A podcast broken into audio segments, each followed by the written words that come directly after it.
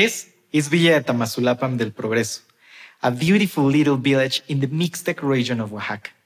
My village and the surrounding 154 villages of the region have a population of about 400,000 people.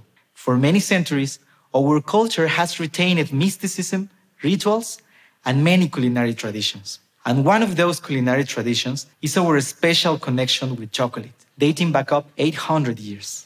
Our ancient indigenous communities were among the first cultures in the world to use chocolate as a symbol for social union. This image was made between the 13th century and the early 16th century, and it is part of the Such Nodal Codex. The codex is composed of 47 painted deer skins, all of which represent the history of the Mixtec region.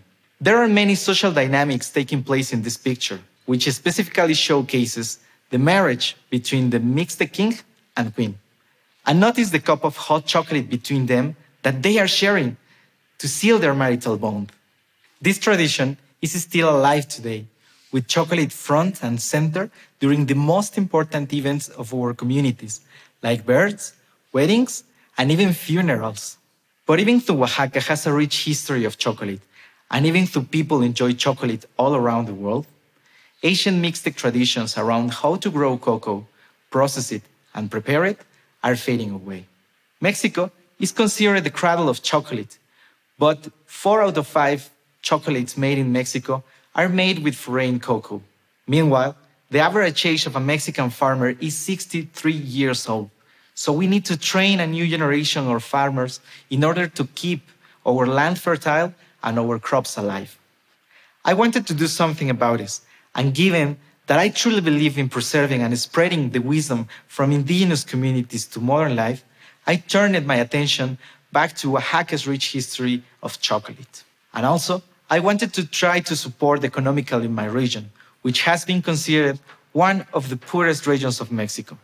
So I teamed up with a tenacious team of local people to embrace our regional chocolate culture and make it a sustainable industry by its own right. We call it Oaxacanita Chocolate, and it's unlike a mass-marketed bar of chocolate.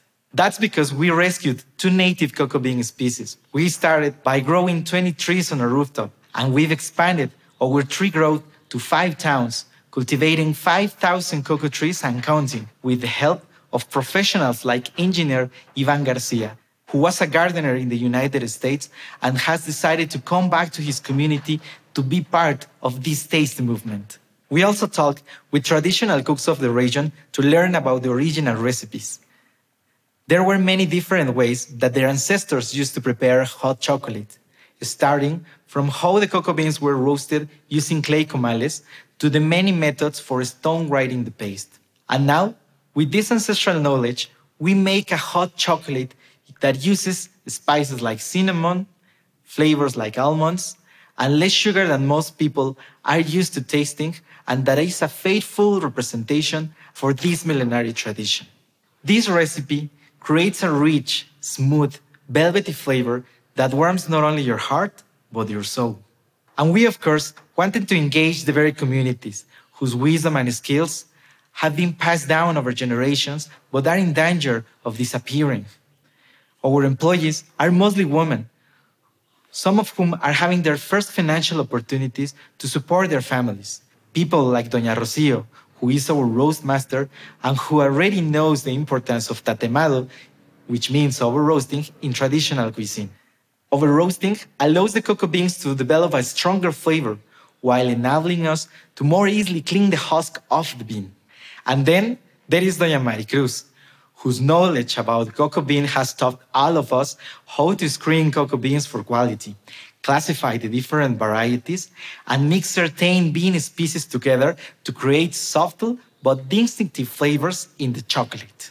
And we engaged local artisans to create our packaging with sustainable materials that they already worked with, like woven baskets, clay cups, and molinillos.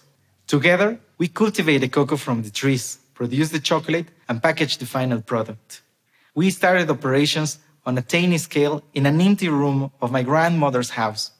In 2015, we sold about 50 kilograms of chocolate. By 2020, we sold over 1,800 kilograms of chocolate, and our work has been recognized by the U.S. government, the International Youth Foundation, and Facebook, leading us to be the first Mexican chocolate company to be awarded internationally for social impact.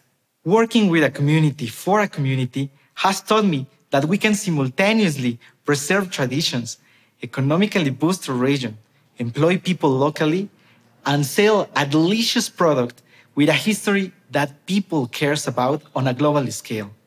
That potential lies in local communities around the world. So let's invest in our indigenous history. That history is full of wisdom, and who knows, it may also be delicious. Cheers.